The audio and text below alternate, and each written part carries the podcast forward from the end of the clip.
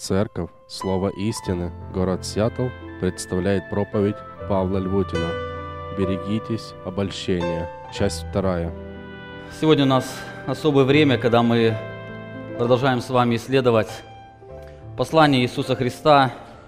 Мы сегодня продолжаем исследовать уже четвертое послание, послание, которое Бог адресовал в Фиатирской церкви.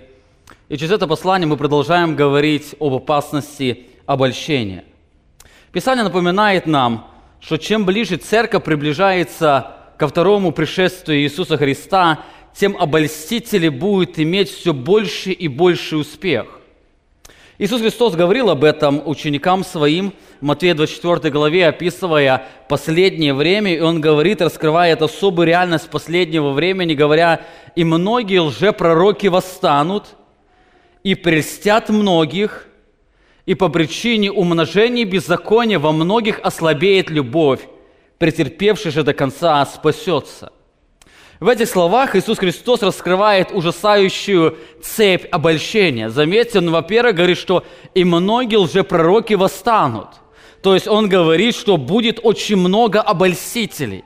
И с каждым годом их станет все больше, больше и больше. Во-вторых, их не только будет много, но они будут иметь определенный эффект. Он говорит, что «и прельстят многих». То есть обольстители появятся, будет очень много обольщенных по причине этих обольстителей. И дальше он говорит об эффекте, что по причине обольщения лжеучителей или обольстителей во многих охладеет любовь. Это реальность, или, можно сказать, ужасающая цепь обольщений. Много обольстителей, которые многих обольстят, эти многие потеряют свою любовь к Иисусу Христу. Сегодня мы живем в особое время, когда обольщение подходит к своей кульминационной точке. Беззаконие умножается, а любовь охладевает. И в то же самое время церковь как никогда стала терпима к этой опасности. Одни церкви впадают в одну крайность. Они оправдывают свою терпимость богословием, говоря, что Писание написано: «Не судите, да не судимы будете». Или говоря: «Кто из нас без греха», когда они сталкиваются с людьми, которые живут греховным э, образом жизни. Тем самым они оправдывают свою терпимость к обольстителям, то есть так называемым христианам, которые придерживаются нечестивого образа жизни или исповедуют ложное учение. Это одна крайность. Есть другая крайность. Другие церкви, особенно иммиграционные, они впали в другую крайность. Они пытаются оградиться от внешнего мира. Для них все, кто не понимает или не поступает так, как одни, уже являются обольстителями. Кстати, эта крайность нисколько не помогает противостоять обольщению, так как в подобной атмосфере очень часто рождались и рождаются все различные лжеучения, которые призывают уповать на себя, на свою плоть, или делают законническую жизнь основанием своего спасения. С одной стороны, они закрываются от внешнего мира, но с другой стороны, в этой самой атмосфере и зарождается очень много лжеучителей. Если вы посмотрите на историю всех различных деноминаций, то вы заметите, чаще всего они именно зарождались в этом замкнутой атмосфере, когда люди, с одной стороны, они ограждались от всего этого мира, но с другой стороны, со временем, определенные правила, которые они придерживались для того, для, ради для того, чтобы сохранить свою чистоту, они стали основанием их упования или условием их спасения. Вообще, в современное время, где проповедуется религиозная терпимость, тема обольщения стала совершенно неактуальна. Христиане очень мало говорят об этом. Многие христиане не видят опасности в этом. Многие христиане живут так, так, как будто этой опасности совершенно не существует. Сегодня очень мало христиан, которые предупреждают друг друга, друг друга об опасности обольщения. Знаете, то, что переживает современное христианство, не является чем-то новым. На протяжении истории церковь неоднократно переживала времена, когда она была сильно подвержена разного рода обольщению. Одних из таких церквей была церковь Фиатире. Этой церкви примерно к этому времени было уже сорок-пятьдесят лет. Можно сказать, в этой церкви уже было второе поколение служителей. Несмотря на их посвященность служению, несмотря на наличие терпимости перед лицом трудностей, а также на возрастание веры и любви, эта церковь, она забыла предостерегающие слова апостола Петра, который примерно тридцать лет назад до этого писал этой церкви и предостерегал ее об этой грядущей опасности. Посмотрите, во втором Петра, третьей главе, семнадцатом стихе, апостол Павел, Петр, заканчивая все свое послание, где он много времени уделил опасности обольщению, он призывает их к очень важному действию. Он говорит: «Итак, вы возлюбленные». Другими словами, «Итак, по этой причине, по причине того, все, что я вам описал». Вы помните, первая глава говорила о важности познания Бога. Именно через это человек может а, стать верным или жить среди обольщения, оставаясь верным. Во второй главе он всю главу описывает опасности лжеучителей. Третью главу он описывает уже природу лжеучителей, или как они пытаются обольстить людей. И одна из приманок это является предсказание будущих событий или отвержение, искажение будущих грядущих событий. И апостол Петр, заканчивая это свое послание, он говорит цер- различным церквам, также в, эту, в этот список входила Фиатирская церковь, он говорит: «Итак, вы возлюбленные, будучи предварены о сем». То есть я вас предупредил об этом. Об этом писали вам другие уже апостолы, он и пишет им в начале третьей главы. Он говорит им: «Берегитесь». Это повеление. Говорит: «Берегитесь, чтобы вам не влечься заблуждение беззаконников и не отпасть от своего утверждения». Берегитесь. Примерно через тридцать лет эта церковь получает еще одно послание. Только это уже послание не было от апостола Петра, он был мертв, не от апостола Павла, который также уже умер за верность Иисусу Христу. Это послание было от самого Христа. Только это послание уже было не, пос, не предостерегающее послание, а послание Христова суда. Откройте вместе со мной книгу Откровения. Мы с вами будем продолжать исследовать это послание. Во второй главе, в восемнадцатом стихе, Христос говорит к этой церкви: «И ангелу Фиатирской церкви напиши: так говорит Сын Божий, у которого очи, как пламень огненный, и ноги, подобны халколивану. Знаю дела, знаю твои дела, и любовь, и служение, и веру, и терпение твое, и то, что последние дела твои больше первых». Это была довольно зрелая церковь, к которой он обращается. Но дальше говорит: «Несмотря на всю эту зрелость, но имею немного против тебя, потому что ты попускаешь жене Изавели, называющей себя пророчицей, учить и вводить в заблуждение рабов моих, любодействовать и есть идоложертвенное. Я дал ей время покаяться в любодеянии ее, но она не покаялась. Вот я повергаю ее на одр и любодействующих с нею великую скорбь, и если не покаются в делах своих, и детей ее поражу смертью, и разумеют все церкви, что я есть испытывающий сердца и внутренности, и воздам каждому из вас по делам вашим. Вам же и прочим находящимся в Фиатире, которые не держатся сего учения и которые не знают так называемых глубин сатанинских, сказываю, что не наложу на вас иного бремени. Только то, что имеете, держите, пока приду. Кто побеждает и соблюдает дела мои до конца, тому дам власть над язычниками, и будет пасти их жезлом железным, и сосуды, как сосуды глиняные, они сокрушатся, как и я получил власть от Отца моего, и дам ему звезду утреннюю. Имеющий ухо слышит, слышит да слышит, что Дух говорит церквам». В прошлое воскресенье, изучая это послание, мы с вами посмотрели на обращающую картину природы обольщения. Во-первых, мы с вами говорили, изучая это послание, что обольщения, они совершенно неизбежны. Верующие люди, они постоянно будут сталкиваться с различного рода обольщения. Кстати, в этом мире а, мы сталкиваемся с различного рода обольщений не только верующие люди. Также все люди, они сталкиваются с определенной рекламой, которая пытается обольстить людей для того, чтобы иметь определенную финансовую выгоду. Но здесь Христос говорит о большей опасности, которая влечет за себя всю вечность. Будет очень много обольстителей, и верующие люди, они будут сталкиваться с этой ужасающей опасностью. Более того, эта опасность даже будет подстерегать верующих детей Божьих, которые посещают библейскую церковь, где проповедуется Евангелие. Посмотрите, мы с вами говорили о Фиатирской церкви, которая была зрелой церковь. В этой церкви была вера, было терпение, была любовь. Их дела были выше, чем дела предыдущие. То есть они возрастали в своих делах, они и испытывали духовный рост. Несмотря на все это, Христос говорит о том, что они были подвергнуты влиянию обольстителей. Во-вторых, мы с вами говорили, что обольщения не только реальны, но они и привлекательны. В чем опасность этих обольщений? В том, что они будут постоянно очень сильно привлекать людей.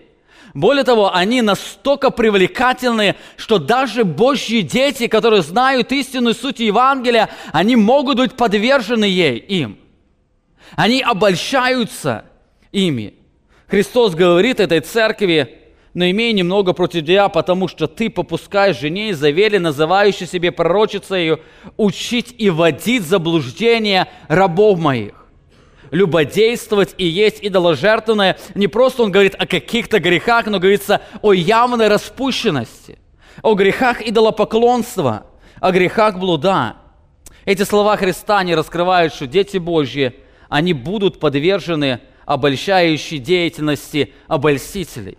Если бы это было не так, то в Писании не было бы этих предостерегающих слов, чтобы мы могли беречься лжеучителей или беречься обольстителей. Но читая Священное Писание, почти каждая книга Нового Завета, она предупреждает нас о том, чтобы мы могли беречь свое сердце от влияния обольстителей. В-третьих, мы с вами говорили в прошлое воскресенье, что обольщение не только реально, не только привлекательно, но они также и опасны. В этом послании мы слышим Божий суд над теми людьми, во-первых, кто является обольстителями. То есть те, кто обольщает Божьих детей, и Бог говорит, что Он поразит их смертью, чтобы вечно пребывать в аду. Во-вторых, мы слышим в этом послании суд над, больш... над обольщенными людьми, над тем, кто был обольщен обольстителями. Он говорит, что «Я верну вас в великую скорбь, если не покаетесь». Также в этом послании мы слышим суд над беспечными, над теми людьми или христианами, кто игнорирует предупреждениями Иисуса Христа. Он говорит: «Но имею против тебя». «Имею против тебя», я не знаю, это особое ужасное положение, когда сам Бог в лице Иисуса Христа имеет что-то против нас. Сегодня, продолжая исследовать это послание, мы с вами посмотрим на несколько очень важных уроков, которые помогут нам беречь свое сердце от влияния обольстителей. Исходя из всего того, что мы говорили в прошлое воскресенье, что обольщения, они неизбежны, они привлекательны, они опасны. Исходя из всего этого, возникает вопрос, как беречь свое сердце, чтобы не быть подверженным всеразличному роду обольстителей, то ли через влияние лжеучителей, то ли через влияние порочной жизни так называемых христиан, то ли через влияние обольстительного этого мира. Как нам беречь свое сердце? Этот пункт я назвал противоядием против обольщения. Живя в этом мире, где процветает обольститель, нам нужно научиться смотреть на эту опасность через призму истинного взгляда на Бога и Иисуса Христа. Во-первых, нам нужно постоянно помнить и не забывать об очистительном служении Иисуса Христа. Иисус Христос говорит этой церкви, Он представляет себя как того, кто является или совершает очистительное служение. Он говорит: «Ангелу Фиатирской церкви напиши, так говорит Сын Божий, у которого очи, как пламень огненный, и ноги, подобно халколивану». Заметьте, в этом послании Христос указывает на три очень важных реальности. Во-первых, Он говорит о себе то, что Он является Божьим Сыном. Христос указывает на свою божественную сущность. Скорее всего, в этом городе, помните, мы говорили, были все различные ремесленнические цехи, у которых был, у каждого цеха был свой Бог, который как бы охранял и давал процветание их ремеслу. Так здесь Христос говорит, что Он является истинным Богом. Он говорит о своей божественной сущности, Он является Божьим Сыном, Он является тем, кто обладает абсолютной властью. Он имеет эту божественную власть. Во-вторых, здесь Христос указывает на свой проницательный взор. Написано «Очи его, как пламя огненный». «Очи его, как пламень огненный». Этими словами Христос говорит, что ему известно абсолютно все. Он видит не только дела, но даже тайные помышления сердца. От его взора невозможно укрыться. Именно поэтому он говорит, так говорит испытывающие сердца. Он знает состояние сердца, он знает то, что другие люди не знают. В-третьих, Христос указывает на свои ноги. Написано, что ноги его подобно халколивану, и в первой главе еще добавляется, как раскаленные в печи. Изучая первую главу, где раскрывается слава Иисуса Христа, мы с вами говорили, что эти ноги указывают на очистительную работу Иисуса Христа. Как металл, они, как металл раскаляют для того, чтобы очистить от примеси, вот точно так же это указывает на ноги Христа. Они направлены на церковь для того, чтобы церковь очистить от примеси, обольщения и греха. Таким образом, Христос, представляя себя этой церкви, говорит, что Он обладает абсолютной властью и всезнанием, и Его служение направлено на очищение церкви от греха. Заметьте, Христос не только сегодня занимает, несет служение, ходатайственное служение, Он ходатайствует за Божьих детей, но здесь Христос раскрывает, что Он также сегодня продолжает очистительную работу для своей церкви. Об этом также писал апостол Павел в послании к Ефесянам, раскрывая взаимоотношения мужа и жены.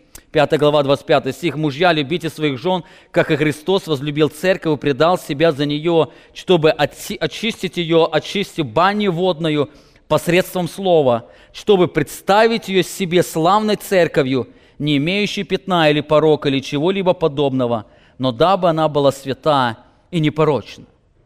Здесь апостол Павел, он раскрывает это учение о церкви или отношение Христа к церкви. Христос сегодня продолжает очистительное служение среди Божьих детей. Я бы сказал, что это очень сильное противоядие против обольщения. Кто-то может сказать, знание этого как нам поможет противостоять обольщению? Знание этого представления Христа, Христос представляет этой церкви, которая сегодня стояла на пороге, которая а, обольщение, та церковь, которая была толерантна к обольстителям, и Христос представляется ей как тот, который совершает очистительное служение. Как это поможет нам противостоять обольщению? Во-первых, помните, если вы являетесь инструментом соблазна или обольщения, то вы препятствуете служению Иисуса Христа или даже пытаетесь разрушить то, что делает Христос. Заметьте, Христос через свое слово, Он освящает Божьих детей. Обольстители через соблазн совращают Божьих детей. Те, кто является инструментом обольщения, их служение – противоставляется служению Иисуса Христа. Каждый обольститель, приходя к Божьим детям или пытаясь обольстить Божьих детей, он пытается разрушить то, что делает Иисус Христос.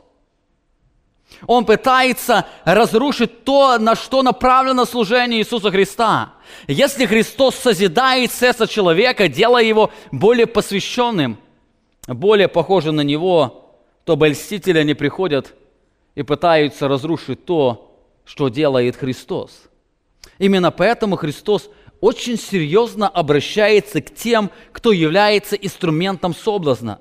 Посмотрите, вот в Матфея восемнадцатая глава, шестом стихе Христос говорит, «А кто соблазнит одного из малых сих, верующих в Меня?» То здесь Он говорит о верующих детях, то есть «Кто соблазнит одного из самых маленьких верующих людей?» Тому лучше было бы, если бы повесили ему мельничный жернов на шею и потопили его во глубине морской». Мельничный жернов – это такой тяжелый-тяжелый камень. Говорит, это было бы лучше для него. Заметьте, как Христос очень серьезно относится к тем, кто является служением или пытается обольстить его детей. Он серьезно относится к тем, кто пытается разрушить то, что он созидает. Именно поэтому, если мы своей жизнью обольщаем других людей, если мы своим греховным образом жизни подталкиваем других людей к такому же образу жизни, эти слова должны предостеречь наше сердце.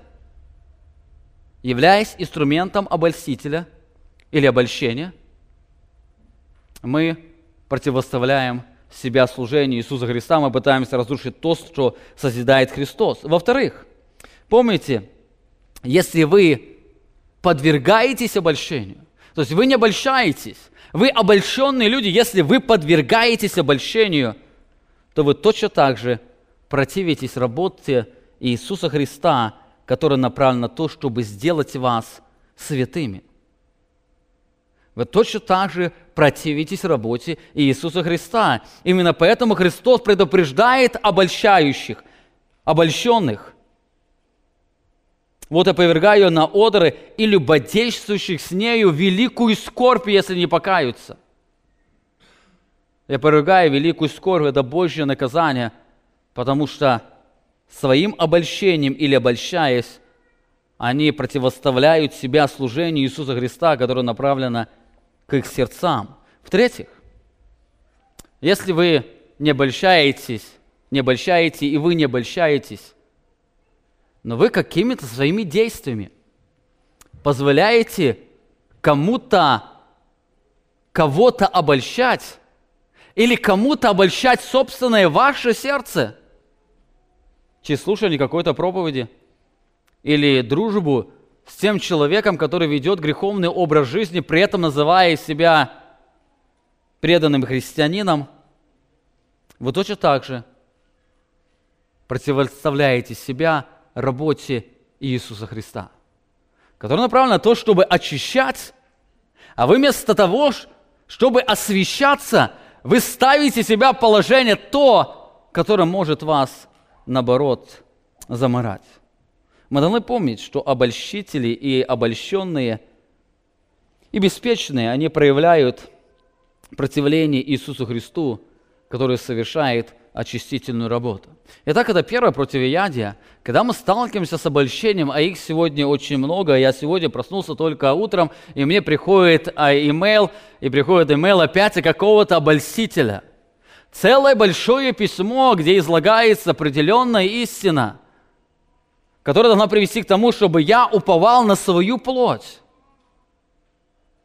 Во всем этом приводится очень много текстов Писания. Ну, как всегда, почти все они вырваны из контекста Писания. Более того, они даже не говорят то, о чем там написано. Их очень много, нам нужно постоянно помнить. Во-первых, нужно помнить об очистительной работе Иисуса Христа, которая направлена на то, чтобы сделать нас святыми. Во-вторых, мы должны принимать обольщение не как странное явление в нашей жизни, а как испытание, допущенное Иисусом Христом. Нам нужно признавать реальность Божьего испытания. Христос в этом послании делает очень важное утверждение. Посмотрите на двадцать третий стих. Говорит, «И детей ее поражу смертью, и разумеют все церкви, что я есть испытывающий сердца и внутренности, и воздам каждому из вас по делам вашим». Я есть испытывающий сердца и внутренности. Кто-то скажет, а как Христос испытывает сердца и нашу внутренность? Знаете, одним из инструментов являются, являются обольстители или обольщение. Помните, обольщение является частью Божьего замысла для испытания своих детей.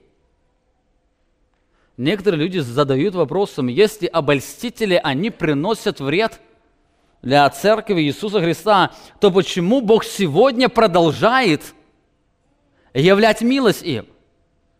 Почему Он давал еще время этой Изавели покаяться? Почему он терпел во все это время, когда Изавель, Бог проявлял милость к Изавель, она совершала свою обольстительную работу, и очень многие люди повергались ей. Почему сегодня Христос не поражает смертью тех людей, кто пытается обольстить его детей? Знаете, обольщение, как и все ситуации жизни, они находятся под контролем Божьей власти. Хотя Христос никому никогда не повелевал обольщать, в то же самое время Он позволяет обольстителям процветать, чтобы испытать сердца Его детей. Помните, о подобном Моисей говорил израильскому народу. Второзаконие, тринадцатая глава, первый стих. Он говорит: «Если восстанет среди тебя пророк или сновидец, и представит тебе знамение и чудо, более того, избудется то знамение и чудо, о котором он говорит тебе».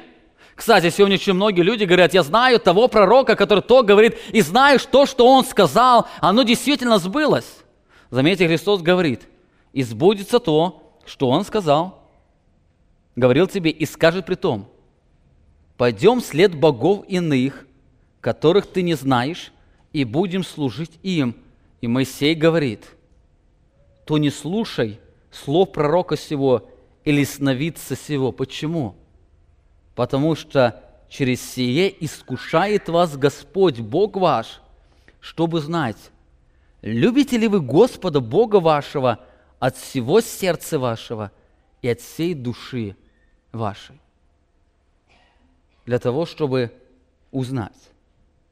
Можно сказать, что Христос допускает обольстителей, чтобы испытать наше сердце, любит ли оно его больше, чем этот мир. Знаете, когда мы подвергаемся обольщению, это раскрывает сущность нашего сердца. То, что верующие люди, они были прельщены обольщению, это раскрывает состояние их сердца. Обольстители не просто помогли скрыть, что внутри их сердца. То ли они уповают на Христа, то ли уповают на что-то другое. То ли они наслаждаются Христом, то ли они ищут наслаждение в какой-то похоти плоти или еще в чем-то. Обольстители, они всегда скрывают состояние сердца. Именно поэтому Бог допускает обольстителей в нашей жизни для того, чтобы испытать. И Христос говорит: «Я есть испытывающий сердца и внутренности». Более того, Христос допускает обольститель нашей жизни, чтобы испытать наше сердце в том, послушны ли мы предостережению Христа, чтобы беречь свое сердце от обольстителя. Знаете, иногда звучит призыв, или нам очень хочется, сидя в машине, послушать радио, и там звучит проповедь какого-то обольстителя. Мы знаем, что он очень много ереси говорит. Но вдруг среди ереси где-то там будет маленькая изюминка истины Слова Божьего. Знаете, этот момент является как раз испытанием Иисуса Христа, который хочет проверить ваше сердце, действительно ли вы держитесь предостережения Иисуса Христа. Действительно ли вы помните, что вам нужно беречь свое сердце от обольстителей? Обольщения их очень привлекательны. Вы можете не заметить, вы можете ту самую изюминку, которая вам кажется, она раскрывает истинное Священное Писание, она как раз является той ложью, на котором становится все его обольщение. Христос допускает обольщение для того, чтобы испытать наши сердца. Наши отношения к обольстителям, они показывают преданность нашего сердца к Иисусу Христу. Если мы не бережем свое сердце, можно сказать о том, что мы не принимаем предостерегающие слова Иисуса Христа для нас. Мы не боимся той опасности, которой Христос говорит нам бояться. Мы не убегаем того, что Христос повелел нам убегать. Тем самым мы разрушаем то, что Христос созидает в наших сердцах. Итак, это второй важный принцип. Когда мы живем в этом мире, в мире обольщения, нам нужно постоянно помнить и признать реальность Божьего испытания. Бог допускает обольстителей в нашей жизни для того, чтобы испытать наши сердца. Наши сердца испытывают через то, внимаем ли мы обольстителем или нет, следуем за ними или нет. Также наши сердца, они испытываются через то, позволяем ли мы обольстителям говорить нашим сердцам. Или мы помним предостерегающие слова Иисуса Христа. Христос говорил, что их придет очень много, они многих обольстят, и по этой причине охладеет во многих любовь. Сегодня очень многие говорят, что сегодня современное христианство – это христианство без любви. А может, это является следствием этой пассивности, беспечности против обольстителей, когда мы позволили обольщ... обольщению этого мира, лжеучителей и всех различных факторов обольстить наши сердца. Может, по той причине, что мы были, или христианство было беспечно по, по, к отношению предостережения, предостерегающих слов Иисуса Христа в этом мире. Итак, это вторая реальность. Во-первых, нам нужно помнить, что служение Христа направлено на то, что очистить наше сердце, сделать его святым. Во-вторых, нам нужно признать, что в этом служении Христос использует лжеучителей или обольстителей, то ли через учение, то ли через грехи или личную свою жизнь, Он использует для того, чтобы испытать наши сердца. В-третьих, понимая эту реальность, всегда убегайте обольстителей. Всегда убегайте обольстителей. Это можно сказать выражением нашего правильного взгляда на Бога. И если мы понимаем, что Божья работа, чтобы очистить наше сердце, и Бог допускает этих обольстителей для того, чтобы испытать наше сердце, насколько оно верно предостерегающим словам Иисуса Христа, то единственная реакция нашего сердца должна быть, чтобы убежать от этих обольстителей. Закрыть свои уши, могут выключить радио или телевидение, могут сказать этим людям, что я не хочу с тобой говорить, потому что я помню предостерегающие слова Иисуса Христа. Христос хвалит христиан, оставшихся верными предостережению Христа через апостолов, находящихся в Фиатирской церкви. Посмотрите, в двадцать четвёртом стихе Христос обращается к ним. «Вам же и прочим, находящимся в Фиатире, которые не держатся сего учения и которые не знают так называемых глубин сатанинских, сказываю, что не наложу на вас иного бремени». Здесь Христос указывает на две характеристики верных Ему христиан. Во-первых, Он говорит, что они не держатся сего учения. То есть, они не были прельщены обольщением обольстителей Завели и ее последователей. Они продолжали исповедовать истинное Евангелие и жить жизнью освящения. И Христос говорит вам, которые не держатся сего учения. Они оставались верными среди этих обольстителей. Во-вторых, Христос говорит, что они не знали так называемых глубин сатанинских. Они не только не держались этого учения, но они в то же самое время не знали так называемых глубин сатанинских.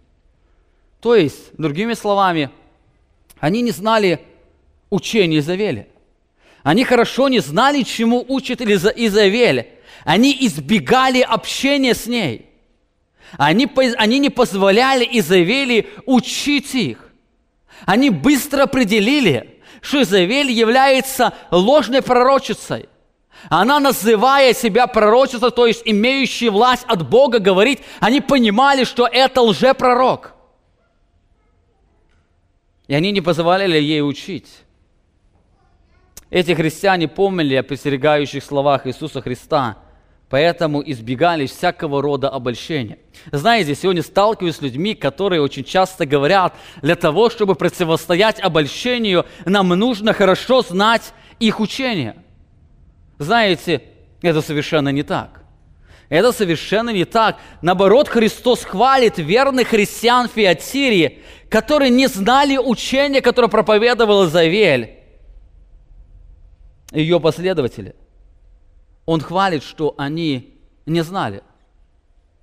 Для того, чтобы противостоять обольщению, нам не нужно изучать учения лжеучителей, нам нужно изучать истину. Евангелию. Евангелие, именно эта евангельская истина, она и поможет нам сохранить себя от разного рода обольстителей. Вы знаете, сегодня очень много обольстителей, и вам не хватит вашей собственной жизни, чтобы изучить учение каждого обольстителя. Потому что у каждого обольстителя свое учение. У него есть собственный взгляд на свое. У него собственные доводы есть, которые не являются совершенно библейскими. Об этом также наставлял апостол Павел своего ученика Тита. Он говорит: «Еретика после первого и второго вразумления отвращайся, зная, что такой развратился и грешит, будучи сам осужден». Заметьте, это сильное предупреждение апостола Павла. Он говорит: «И если к вам придут домой лжеучителя, и они не принимают весть Евангелия, то после первого или второго посещения отвращайся их. Скажите этим лжеучителям: больше ко мне в дом не приходи». Он говорит: еретика после первого и второго вразумления что делай? Отвращайся, зная, что он развратился и грешит, потому что он уже осужден. Если к вам придут последователи учения свидетелей Иеговы, которые любят сегодня ходить, и вы знаете, как с ними разговаривать. Они пришли вам раз, они пришли вам два. И если вы видите, что они не пытаются понять Евангелие, они приходят не для этого, чтобы вы их научили. Они приходят для того, чтобы вас обольстить. Потом, когда вам расскажете Евангелие, их уши закрыты. Они пришли вас обольстить. Именно это апостол Павел говорит. После первого, второго заявления скажите им: больше ко мне не приходи. Или если ваш знакомый станет вести нечестивый образ жизни, оправдывая свое греховное поведение Божьей благодатью, то апостол Павел говорит: после первого и второго вразумления отвращайся.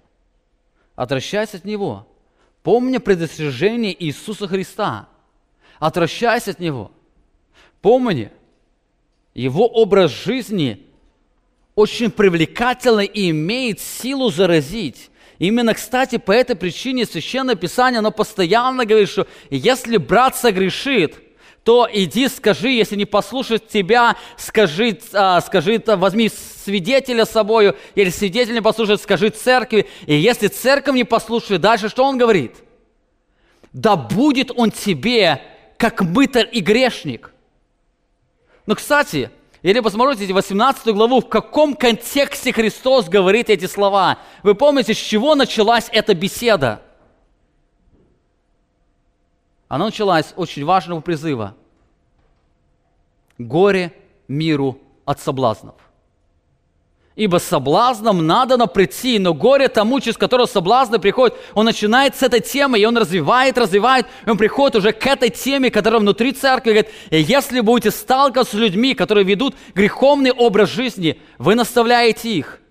Они отворачиваются и оправдывают свое греховное поведение истинами Священного Писания. То да будет он тебе, как мытарь и грешник, то есть отвращайся от него».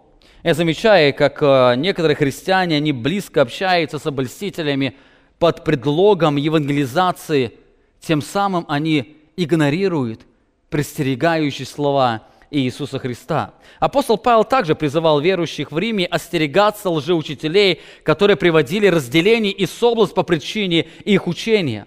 Он говорит: «Умоляю вас, братья, остерегайтесь производящих разделения и соблазны, вопреки учению, которому вы научились, и уклонитесь от них». Он говорит: «Братья, остерегайтесь». Знаете, некоторые этот текст приводят тем людям, кто открывает новую церковь, они говорят: «О, он является разделителем, открыл новую церковь». Совершенно не, не, не об этом здесь говорит апостол Павел. Обратите внимание, говорит: «Остерегайтесь производящих разделения или соблазны какие?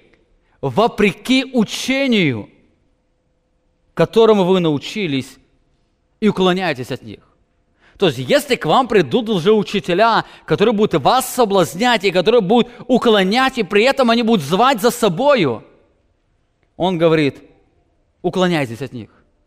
Уклоняйтесь, это давно предостерегающие слова Иисуса Христа. Подобно апостол Павел наставляет а, верующих а, в церкви в филиппийцах. Он говорит, берегитесь псов, берегитесь лжи, злых делателей, берегитесь обрезания. Сегодня вначале читали эти слова в контексте славы Иисуса Христа. Берегитесь, берегитесь, берегитесь. Эти слова трижды говорят, подчеркивают, что мы должны быть на страже нашего сердца и беречься этих обольстителей, которые приходят каждое, каждый день в нашей жизни. Берегитесь псов, злых делателей и обрезания. Итак, мы с вами посмотрели на три очень важных урока, которые являются сильным противоядием против обольщения. Во-первых, нам нужно помнить об очистительном служении Иисуса Христа. Все служение Христа направлено на то, чтобы сделать нас святыми. Обольстители, они пытаются разрушить то, что делает Христос. Во-вторых, нам нужно признать обольщение как реальность Божьего испытания. Бог порою испытывает наши сердца, узнать, верны ли мы Ему и Его предостережениям. В-третьих, понимая эту реальность, нам нужно убегать обольстителей. Убегать обольстителей. В-четвертых, убегая обольстителей, очень важно, нужно постоянно держаться истинного Евангелия о славе Иисуса Христа. Нам нужно держаться Евангелия о славе Иисуса Христа. В этом послании есть один очень важный призыв для тех, кто не был подвержен влиянию обольстителей.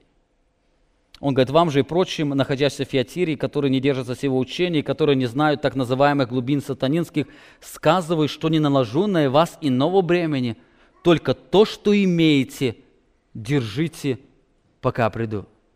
То, что имеете, держите. Кстати, это единственное повеление в этом послании. Он сказал о реальности лжителей, он сказал то, что он с ними сделает, и теперь он обращается тем, кто является верным Иисусу Христу, тот, тот кто является, тот, кто придерживается предостережения Иисуса Христа. Он говорит им, держите, что имеете, пока я приду. Греческий глагол, переведенный как «держите», имеет значение «держать очень крепко» или «схватиться крепко рукою». Здесь Христос призывает верных Божьих детей крепко держаться то, что они имеют. Возникает вопрос, что за ценность они имели, за которую они должны схватиться? За что они должны крепко держаться? Что они должны были, верующие люди в этой церкви, держать, пока Иисус Христос придет? Христос отвечает на этот вопрос. То, что имеете, держите. То, что они должны были держать, то, что имеют. Возникает вопрос, а что они имеют? Вы помните, вначале Христос говорил о том, что они имеют, в девятнадцатом стихе он говорит, «Я знаю твои дела, и любовь, и служение, и веру, и терпение твое, и что последние дела твои больше первых». Я знаю, это то, что церковь имела. Христос отвечает, что они имели посвященное служению, возрастающую любовь и истинную верность или верность Его учению и терпение пред лицом трудных обстоятельств. Другими словами, они имели истинную весть Евангелия и были верны ей. Здесь, можно сказать, Христос сопоставляет их с обольстителями. Если обольстители, они имели учение так называемых глубин сатанинских, то есть учение, раскрывающее глубину сатанинского обольщения, то эти верующие имели учение Евангелия, раскрывающее глубину и красоту учения Иисуса Христа. Если обольстители, они очень крепко держались этого учения глубин сатанинских, то Иисус Христос обращается к своим верным детям. Говорит, вы, не зная глубин сатанинских, крепко держитесь то, что имеете, то есть крепко держитесь этого истинного Евангелия о славе Иисуса Христа. Понимая реальность обольщения, нам нужно постоянно держаться Евангелия о славе Христа, чтобы кто-то его не исказил. в нашей жизни Христос будет допускать, допускать испытания, чтобы проверить, насколько мы держимся или держим истинную весть Евангелия. И об этом апостол Павел писал ученику своему Тимофею во втором послании, третьей главе. Он говорит, что злые же люди и обманщики будут преуспевать во зле, вводя в заблуждение и заблуждаясь. И теперь дальше он говорит ему, что ему делать, когда злые люди, они будут преуспевать во зле, они будут вводить в заблуждение, сами заблуждаясь. Написано, а ты пребывай в том, чему научен и что тебе верено, зная, кем ты научен. Эти слова, они говорят о Евангелии Иисуса Христа. Апостол Павел, он хорошо знал, чему был научен Тимофей. И в посланиях мы видим, что Тимофей был научен истинным, а, истинным Священного Писания или истинным Евангелия, и поэтому он говорит, что ты пребывай тому, чем ты был научен. Дальше говорит, при том ты с детства знаешь Священное Писание, которое могут умудрить тебя. Ты с детства знаешь. Он призывает Тимофея перед лицом всех этих обстоятельств или влияния обольщения. Он призывает постоянно держаться Евангелия о славе Иисуса Христа. Подобно апостол Павел писал верующим в Колоссах. вторая глава, восьмой стих. «Смотрите, братья, чтобы кто не влек вас в философию или пустым обольщ... и пустым обольщением по преданию человеческому, по стихиям мира, а не по Христу». Здесь Христос, апостол Павел призывает, чтобы кто не влек вас в философию. Философия – это стиль жизни или ваше мышление, на основании чего вы принимаете определенные решения. Ваши ценности жизни. И он говорит, смотрите, чтобы никто не влек вас в философию, которая исходит из определенных традиций какой-то деноминации или религии, или ваших отцов, которые говорили, вот так отцы наши поступали, так и мы должны поступать. Говорит, смотрите, чтобы никто не увлек вас этим. Также он говорит, смотрите, кто не увлек вас стихиями этого мира или то, что предлагает сегодня современный мир. Но чтобы ваше сердце всегда было увлечено философией Иисуса Христа или жизнью, которая пропитана Иисусом Христом, потому что во Христе обитает вся полнота Божества телесного. То есть Он, он является абсолютным Богом, и вы имеете полноту в Нем, о чем апостол Павел пишет в этом послании. Другими словами, здесь апостол Павел предостерегает верующих людей от опасности, чтобы они постоянно держались Евангелия Иисуса Христа, потому что одно из опасностей обольщений – это всегда изменить источник или основание нашего упования, чтобы основанием нашего упования стала не наша праведность, неправедность Иисуса Христа, которая вменена нам, а стала наша праведность, которую мы генерируем через определенные действия. Она незаметно проникает. Одним из таких явлений, которое очень сильно проникло в баптистское вероучение, это достойное участие в вечере Господней. Когда люди приходят, они свое достоинство определяют на основании своих дел. Вот они то не сделали, то не сделали, и даже в субботу телевизор не просмотрели. Поэтому сегодня, приходя в Дом Божий, они являются достойными участниками. Знаете, это ложная философия, которая обольстила сердце. В этой философии человек не на Христа смотрит, не свое достоинство видит в Иисусе Христе, а видит свое достоинство в себе. Он видит, что он богат, разбогател, ничем не имеет нужды. И сегодня в вечере Господней он пытается засвидетельствовать, что он богат и ничем не имеет нужды.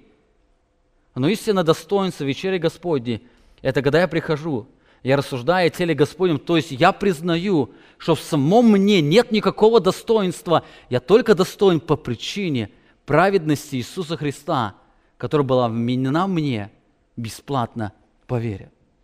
Только по причине праведности Иисуса Христа. И последнее, о чем мы должны помнить, живя в этом мире, где очень много обольстителей. И последнее противоядие против обольщения. Держа Евангелие, всегда ожидайте участия в Христовой славе.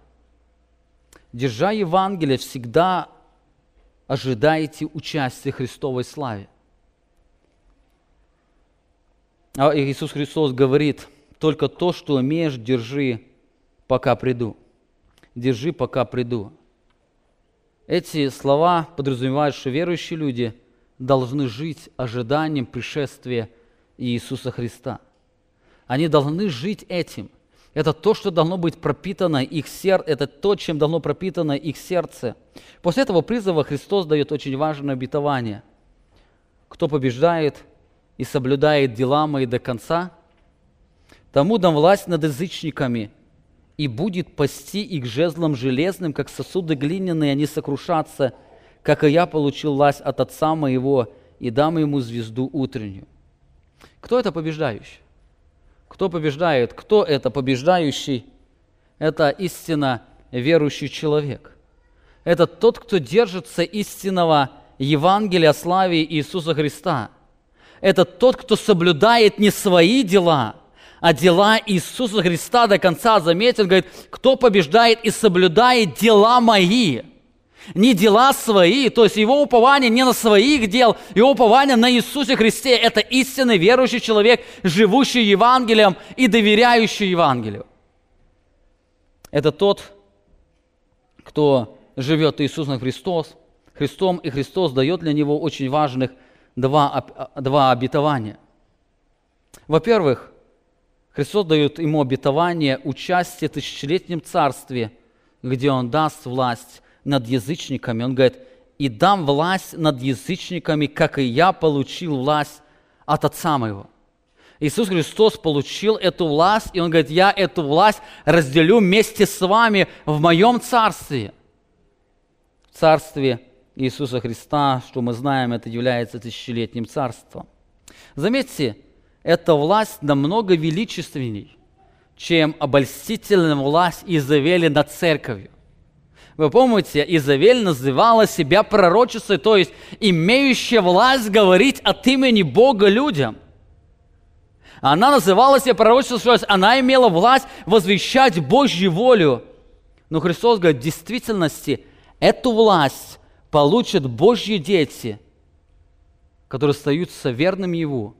Эта власть в большей степени проявится в Царстве Иисуса Христа, то есть в тысячелетнем Царстве. Она говорила то, что имеет власть, но в сущности власть имеют дети Божьи. Власть вся принадлежит Иисусу Христу. Он говорит, мне Отец мой дал власть. Я имею эту власть. Я эту власть дам побеждающим, кто мои дела соблюдает, не свои, те, кто уповает на меня. Более того, эта власть содержит в себе не только провозглашение Божьей воли, но и провозглашение Его суда. Верующие люди совершат суд над язычниками и обольстителями. Они будут пасти их жезлом железным, как сосуды глиняные, они сокрушатся. Кстати, это взято из второго псалма Давида, где он говорит о мессианском царствовании Иисуса Христа в тысячелетнем царстве. Они будут.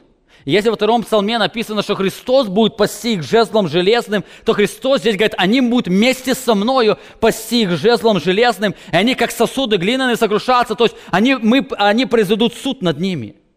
Именно по этой причине, по причине этой власти наступит абсолютный мир на этой земле.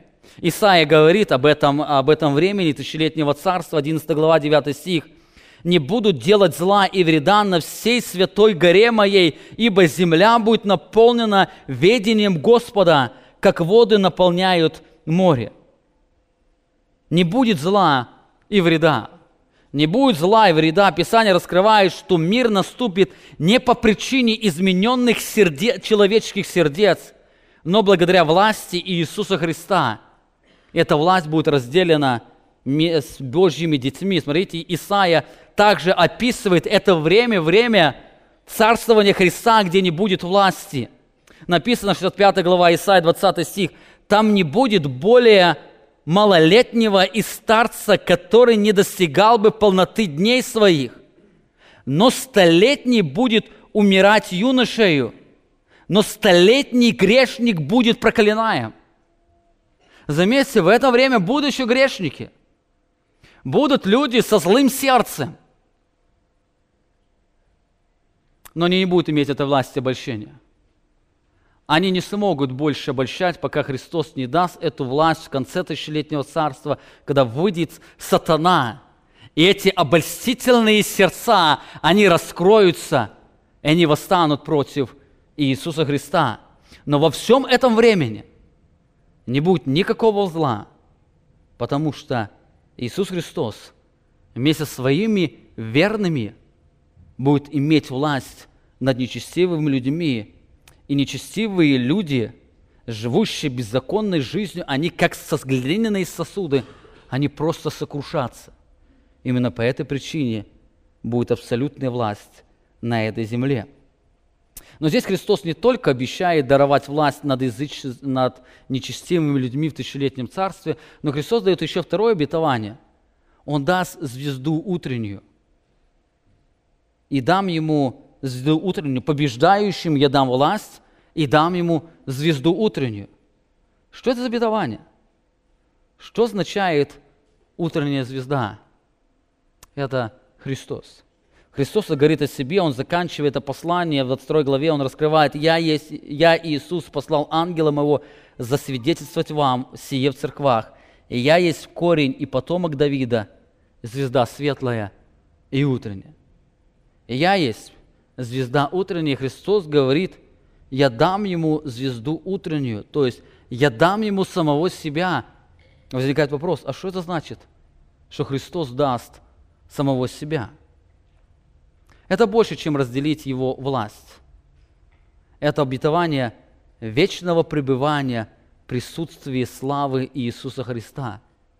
Это значит, Христос разделит не только его власть, но и его славу. Верующие люди, побеждающие, они будут участниками Христовой славы. Заметьте, Изавель держалась учения глубин сатанинских, и она разделит участь его в аду. Истинные Божьи дети, держащие Евангелие о славе Иисуса Христа, они разделят эту славу с Иисусом Христом. Помните, то, что вы держите здесь на земле, в том и будут, будете иметь участие. Как обольстители, они держатся учения сатанинского, хотя он вот явно не называется этим, но это является философией или учением, которое исходит из дьявола для того, чтобы обольстить людей, то, как Изавель, они получат кровать в аду, как, как говорил здесь Иисус Христос. Но те дети Божьи, которые держались Евангелия Иисуса Христа, они получат то, что имеет Иисус Христос. Они получат участие в Его славе. То, за кем вы последуете, с тем вы и разделите участь. Если следуете за учением дьявола, вы разделите дьявол, его участь в аду. Если следуете с Евангелия славы Христа за Христом, то вы разделите участь его в его царстве. Итак, мы посмотрели с вами на пять важных уроков, которые являются противоядием против обольщения. Во-первых, нам нужно помнить постоянно об очистительной работе Иисуса Христа. Служение Христа направлено на то, чтобы сделать вас святыми, а влияние обольстителя сделать то, чтобы лишить вас святости различным путем, то ли через обольщение учения, то ли через обольщение жизни, то ли через определенную похоть. Лжеучителя используют различные способы, или дьявол использует различные способы, или людей, которые проповедуют ложное учение, или людей этого мира, которые пытаются прельстить богатством этого мира. Помните, они пытаются разрушить служение Иисуса Христа. Во-вторых, признайте, реальность Божьего испытания, живя в этом мире, Христос управляет этим. Обольщения не вышли из Божьего контроля, они находятся под Божьим контролем, и Бог управляет ими, испытывая наши сердца. В-третьих, исходя из этой реальности, убегайте обольстителей. Не позволяйте им говорить вашим сердцам. Даже когда вы получаете от их имел, и вы читаете, вы видите в первых стихах, что это уже является обольщением. Выключаете, не нужно дочитывать дальше, вам это не поможет. В-четвертых, зная всю эту реальность, убегая от лжеучителей, наоборот, бегите к Евангелию славы Иисуса Христа. Убегая от них, бегите к Иисусу Христу, исповедуйте Его Евангелие, ищите больше соприкосновения с истинным Евангелием о славе Христа. И самое последнее, ожидайте участия в Христовой славе. Ожидайте, пусть это Евангелие станет ценностью для каждого из вас, чтобы ваша жизнь она была пропитана этим желанием встречи со Христом, чтобы испытать или, увидев Его славу, переживить соприкосновение особой Его благодати, Его Царстве. Ожидайте царствования Иисуса Христа на этой земле. Итак, заканчивая эти слова, я хотел бы еще раз закончить их словами апостола Петра, теми словами, которые он заканчивает послание верующим людям. И в этих словах, заметьте, есть две части. В первой части Христос говорит, что нам нужно убегать, и во второй части Он раскрывает, в чем нужно возрастать. Можно сказать, Он подытоживает все то, о чем мы с вами говорили на протяжении этих двух воскресений.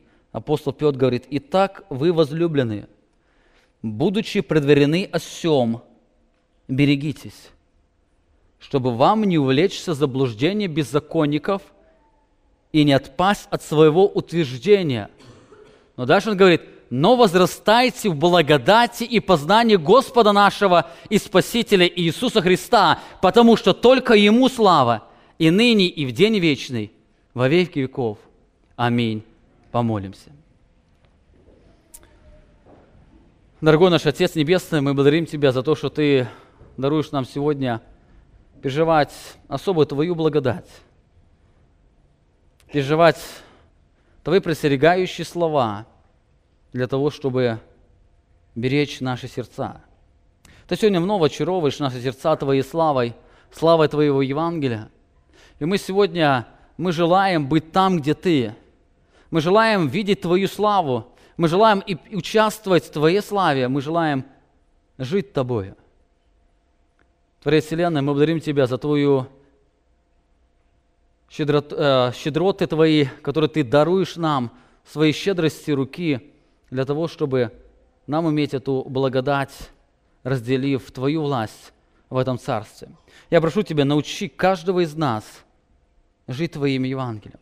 Даруй, чтобы эти предостерегающие слова, они постоянно охраняли наши сердца. Даруй нам постоянно помнить, что Ты великий Бог. Ты желаешь чистоты наших сердец. Ты порой испытываешь наши сердца через влияние определенных обольстителей для того, чтобы увидеть, насколько мы преданы Тебе, Твоим предостерегающим словам. Научи нас быть верными в этом. Научи нас убегать всякого рода обольщений. Научи нас всегда очень крепко держаться Твоего Евангелия, славе Твоей, чтобы наша жизнь была полностью пропитана Тобою. Мы могли видеть себя только через призму Евангелия. Даруй нам жить этим глубоким ожиданием, участие в Твоей славе, ожиданием прихода Твоего славе, наш великий чудный Бог. Мы уповаем сегодня на Твою милость, и мы верим, что Ты по Своей милости даруешь нам свою благодать, наш вечный Бог. Аминь. Вы прослушали проповедь пастора Павла Львутина. Другие проповеди и информацию о нашей церкви вы можете найти на нашей странице в интернете дабл ю дабл ю дабл ю точка словоистины точка орг.